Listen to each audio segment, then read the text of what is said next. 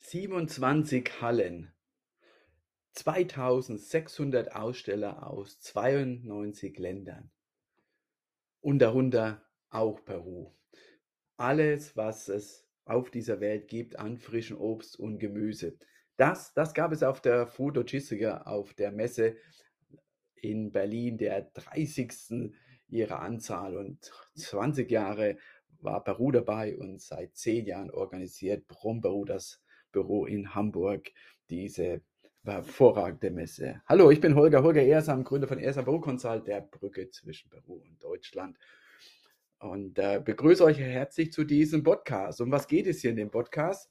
Ja, wir schauen uns näher an die Food Logistica in Berlin. Drei Tage lang, 2600 Aussteller, 92 Länder und die, das Event schlechthin weltweit zum Thema Früchte und äh, Gemüse. Schön, dass du dabei bist. Die Food Logistica hat natürlich auch eine Bedeutung für Peru. Es gab 17 Aussteller aus Peru, die präsent waren. Ich komme gleich darauf noch einmal zurück. Über 200 Aussteller aus Spanien, über 400 aus Italien. Daran könnte, aber nur könnte man ablesen, welche Bedeutung Peru hat oder welche Bedeutung Peru auch nicht hat. Aber man könnte nur. Warum? Weil ich schon sagte, ich komme darauf nochmal zurück, der Stand als solches, besser gesagt das Pavillon-Konzept, erweckte den Eindruck, dass es zwischen 50 oder 100 peruanische Aussteller gibt. Wie ist das gelungen? Es ist gelungen, indem in, äh, in der Mitte, so wie bei einem Flugzeug, könnte man sich das vorstellen, oder wie bei einem Schiff, so in, in, ganz in der Mitte gab es Verköstigungen, äh, links und rechts, Besprechungsräume, dann war Platz zum Sitzen mit Sitzhocker und Stehtischen und an den Seiten, an den Seiten gab es dann äh, jeweils, ich schätze mal so vier bis sechs Quadratmeter große, gut äh, einsehbare ähm, Stände, die mit dem Hauptstand, mit dem Hauptpavillon äh, verbunden waren und über alles, über alles stand immer wieder das Zeichen Perus, also das Logo, was abgeleitet ist aus den Linien von Nazca. Äh, und die, der Schild selbst, Peru, war angelehnt an eine Figur aus Nazca. Und so hat Peru einen, ich würde sagen, sehr, sehr starken Eindruck hinterlassen.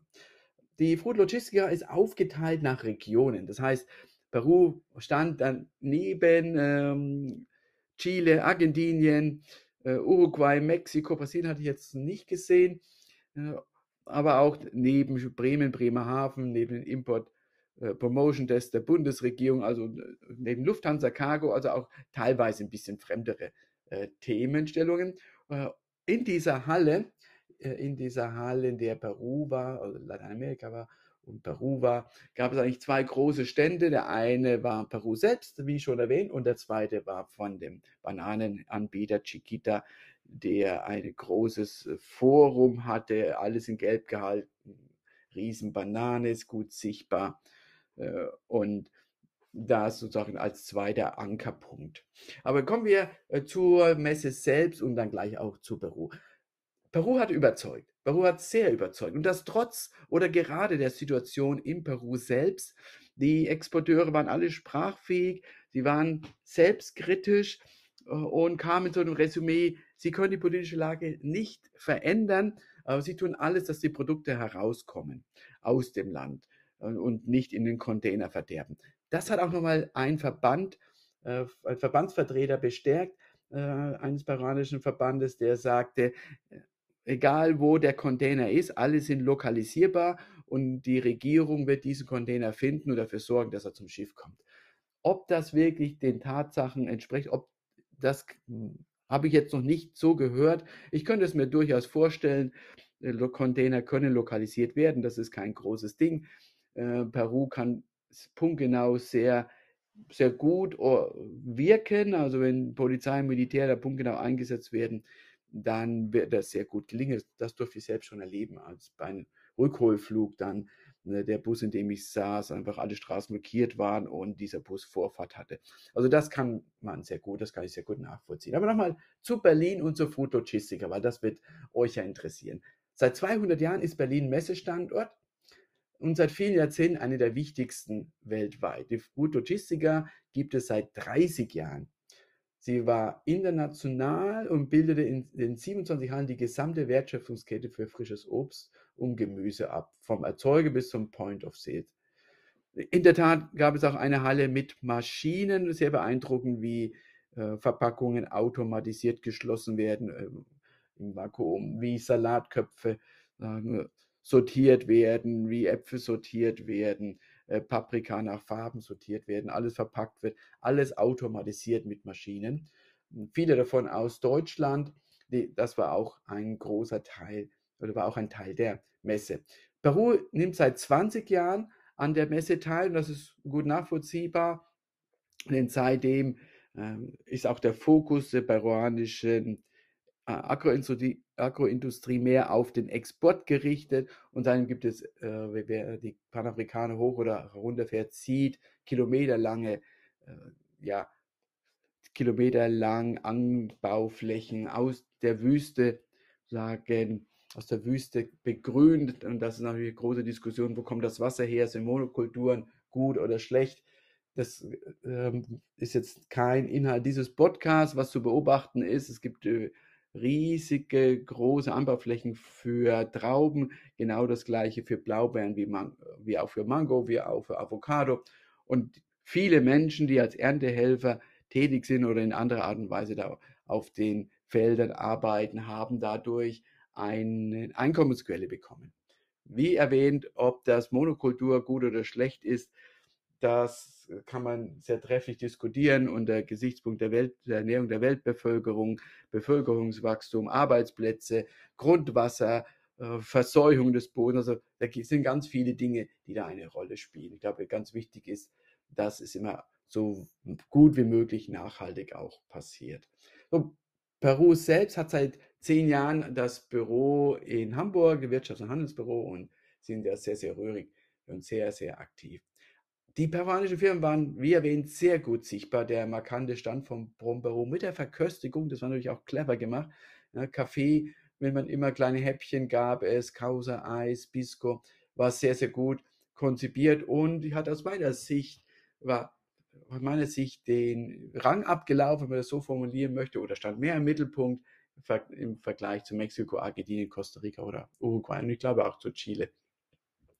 Die Besprechungsräume, das waren so vier äh, Besprechungsräume mit vier, fünf äh, Sesseln. Ich glaube, es gab sechs bis acht äh, an der Zahl, waren fast durchgehend gebucht. Man konnte es sehen, weil äh, am, am, ja, an der Türe stand so eine Übersicht ausgedruckt, wer wann in diesem Raum ist. Äh, sehr, sehr, sehr gut und in der Tat ähm, schön zu sehen, dass die Resonanz so groß ist. Die Stimmung war dementsprechend auch sehr gut und angabegemäß gab es äh, viele Verträge, die abgeschlossen werden konnten. Wir sorgen bereitet den peruanischen familiengeführten Firmen mit Ingwer aus Peru etwas die Situation des Preises, denn der ist 2022 um 20 Prozent zurückgegangen. Äh, und das hat also insgesamt hat Peru 58.000 Tonnen für etwa 71 Millionen US-Dollar exportiert. Aber was ein Umsatzrückgang von 23 Prozent bedeutet, was noch ganz spannend ist, äh, eine Zahl, die ich gehört habe, mit euch teilen möchte, dass es in Peru etwa 200 Firmen gibt, die Ingwer exportieren und das in 40 Länder der Welt. Die Hälfte davon in die USA. Ein Großteil geht nach, in die Niederlande und darüber auch dann äh, nach Deutschland. Insgesamt gab es 16 Aussteller aus acht Regionen, also die die ganze Küste entlang, von oben von Piura bis nach unten nach Moquegua äh, und auch natürlich Junin, hm, dort die Region des äh, Ingwers. Und es gab fünf Branchenverbände, die auch vor Ort waren. Eine Firma, die einen eigenen Stand hatte, war Camposol, vielen von euch bekannt, äh, weil sie immer wieder auch als Marke schon inzwischen bekannt sind in Deutschland, in den verschiedenen Einzelhandelsketten Camposol aus Peru Mango, Blaubeeren beispielsweise oder auch äh, Avocado.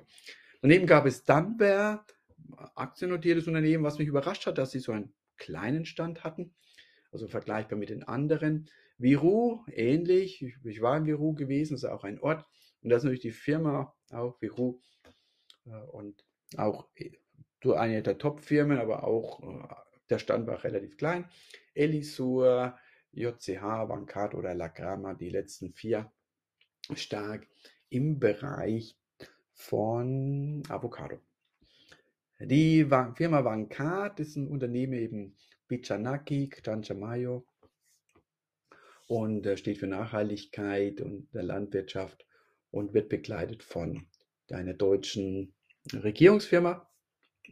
Elisur, schon viele, viele Jahre in Deutschland präsent und JCH, die 15 Prozent der Exporte ausmachen. Das Fazit. Die Futuristica war für die peruanischen Emprendedores, also Entrepreneure, Familienfirma, im hohen Maße erfolgreich. Das kann man mit voller Überzeugung sagen. Die Einkäufer schätzen die Präsenz, dass wirklich man vor Ort war und den Fragen beantworten konnte, wie steht es mit der Lieferzuverlässigkeit im Kontext der politischen Situation. Ihnen war eben wichtig, aus erster Hand zu hören, wie die Situation in Peru ist und was getan wird, damit die Produkte außer Land kommen. Bromberu hat vom Standkonzept eine sehr, sehr, sehr gute Mischung aus Produktpräsentation, kulinarischer Gastronomie und Firmenpräsentation vorbereitet. Also mein Respekt ist sehr, sehr gut.